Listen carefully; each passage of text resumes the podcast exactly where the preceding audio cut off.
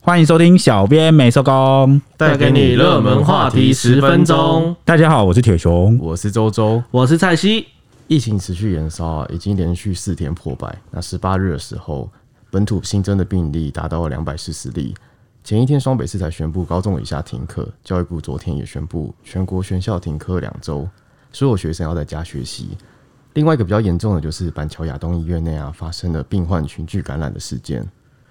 事情是这样的，亚东医院它目前就是发生的群聚感染啦、啊已经有十一例的确诊了啊，其中有一例是八十六岁的男性啊，他原本四月的时候啊，因为肺部问题住院，预计啊五月十九日要出院啊，没想到因为受到这波的群聚感染波及，结果十六日他就去检验啊，发现啊确诊了，然后马上住进负压病房啊，没想到十七日他就病逝了。真的是很快，因为他好像本身身体就不太好，对他那本身有很多的慢性病，像是哎对嗯高高血压、糖尿病之类的。因为确诊，然后隔天就病逝，这个对家人来说应该是蛮措手不及的。那尤其呢，这个死者的女儿啊，就类诉说啊。她的爸爸当时跟确诊者住在同一个楼层，但因为他们都没有分区哦，就是只是呃区隔的方法就是把房门关上这样，所以这个群聚感染爆发之后呢，他也他爸爸也被列为这个接触者，没想到一确诊，好、隔天就病逝，隔天就去世了，太快了吧？对啊，而且真的很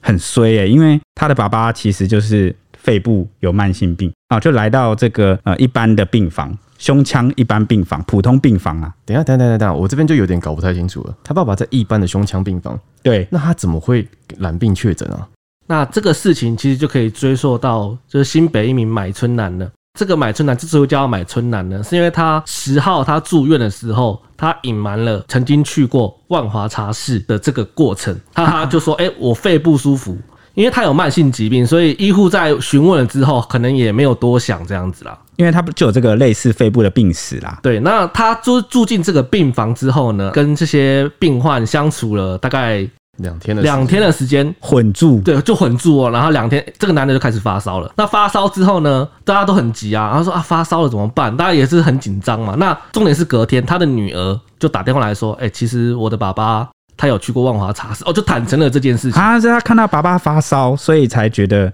有哇对情况不对劲。然后这嗯，他说他爸爸有去万华的茶馆是吗？对对对，因为最近一连串的疫情爆发嘛，然后万华其实就是一个比较高风险的地方。对那他一开始没有打算要讲，哎，是等到发烧了之发后，烧就是觉得好像哎、好像有问题哦应该要了应讲该要了，去可裁剪了能。对如果我是医护人员，我就傻眼，就问说、欸你为什么一开始不讲？ 对。然后结果他讲完之后，马上去裁剪才发现确诊，对，就是裁剪之后隔天确诊，那就马上转入了那个负压病房。哎，但是他已经在这个一般病房待了五天呢。对，他就自我了五天了。那他的女儿其实来跟医护讲说，哎、我爸爸有去查室的时候，他有讲说，其实这个买春嘛，怎么会跟大家讲？就觉得啊，这个东西，哎，不是，家丑，你这个也不能凌驾 于，你不能凌驾于大家的生命安全吧？就可能也不好意思吧，毕竟是自己的亲人。哎、这讲到真的真的很气哎、为什么？因为他波及到一个八十六岁的北北，那北北就因为他然后就去世了。真的欸、对，而且这个北北的女儿啊，就很难过的讲说，因为现在疫情的关系，所以呢，他的爸爸被强制火化，他们不能办告别式，对，那遗体没有办法带回家，说就是哎对，也没办要法四个灵堂祭拜，也没办法亲友。友都没办法来送最后一程，天啊，这应该是这是我的这种心情是会很难过。嗯对，会真的真的会很难过。所以，呃，我我自己是觉得、哦，其实台湾有蛮常见到一些蛮侥幸心态的违规，比如说违停啊， 啊、或者是呃，你觉得你不会中闯红灯标，啊对对，你觉得你不会中标，所以倒你霉到的医应该不院是，我这样。对，就是哦，我不会那么衰吧？你就在赌那个小概率，结果就因为你这个小小的行为，然后害到人家家庭，我觉得这样真的很很不行，我不能接受。真的勿以恶小而为之啊，真的不行。对，那刚刚讲到这个一般胸腔普通病房，我们也有看到这两天有一个医护亚东医院的医护在脸书上爆料，爆料说呢，他们因为是普通的胸腔病房，所以呢，他们那边的医护人员都佩戴的普通外科的口罩。但是其实他们可能会接触到疑似确诊的个案，哦，所以他们可能会带更好的，像就本来应该要戴 N 9 5口罩，嗯，但是因为他们是普通病房，所以他们平时都只戴外科一般口罩，哇，就是没有足够的配备。就以防御不够，就接触这些疑似确诊，你说确他诊戴着跟我们现在录音一样戴着的口罩，，对，没错。然后却要面对这些疑似确诊的个你知道案，哎真的是有人的地方就有问题。你知道遇到这种隐匿，你有去过 热情一点的那种对，熊的那种， 真的是欠揍。希望这一波院内感染能够赶快控制下来啦。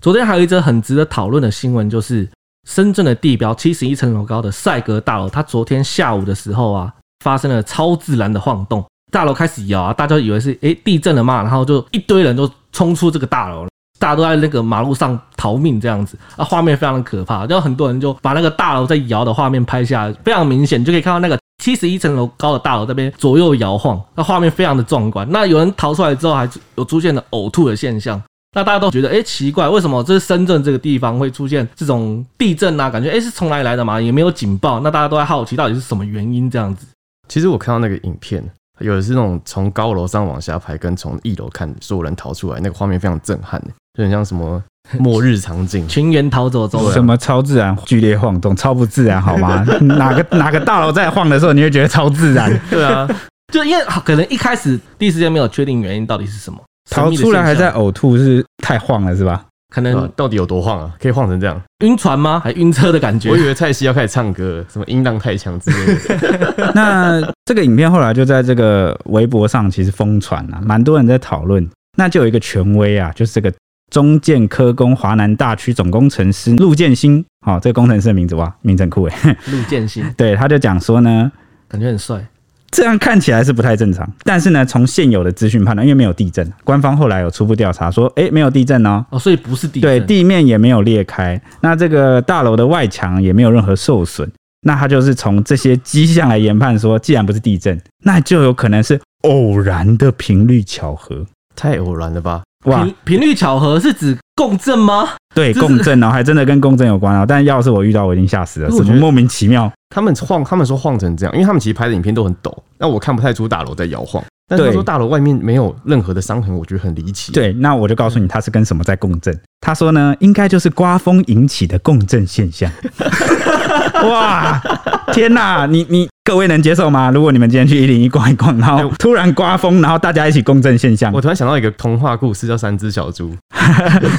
你说怎么大野狼吹一吹，然后那个那个房子就晃小小猪发现自己的家正 在正在那个刮风共振，没 错， 我是有看过，我网络上有一个解释共振箱是说，有一批军队在走路的时候，因为脚步声的频率跟桥的频率很像，这个共振现象就造成那个桥垮掉了。对，所以说这个现象也是类似喽。呃，这个我我可能要请专业的这个物理学家来回答你。我我不是专业的，我只是引述他的话哈那。蔡西，如果你遇到这种情况，你会逃跑吗？我我当然是赶快跑啊！因为他有举例啦，他说去年呢，这个虎门大桥嗯也是因为发生了类似的事情，结果呢，整座桥就像波浪桥一样，哦，那个影片我记得当初真的是疯这传、欸样子，好可怕哦！像海波浪一样，哇，吓死！那如果是地震呢？大家可能也会好奇，哎因为他也有顺便补充到，他说如果是发生地震呢，呃，楼越高为什么会越晃？主要也是因为楼体的这个自振周期啊，跟地震波越相近，就是越高的地方，它就晃越大这样。哇，这时候就可以看建商有没有偷工减料。对对对对对。但是呢，他这次还是很谦虚的说啦，还是也不是很谦虚啊，就保命的说，最后还是要等官方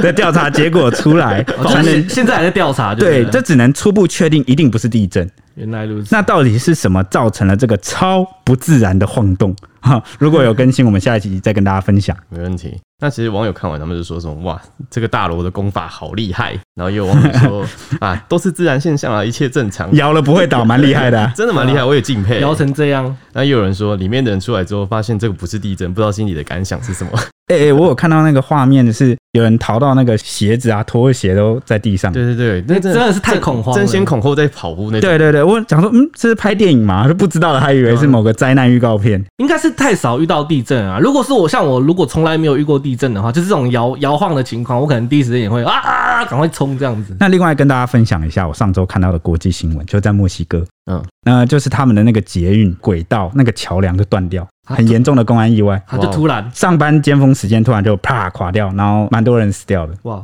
这也是公共安全啊。所以这个就我就联想到，我觉得公共安全真的很重要。然后尤其是这种大楼在市中心，几千人、几万人真的很高哎、哎、那个大楼真的很高哎、 那个东西要是垮掉哦，哇，好好可怕，七十一层楼。对吧、啊？七十一层楼，两几百几百公尺的东西，难怪那些人要逃跑，每个都单枪垮掉。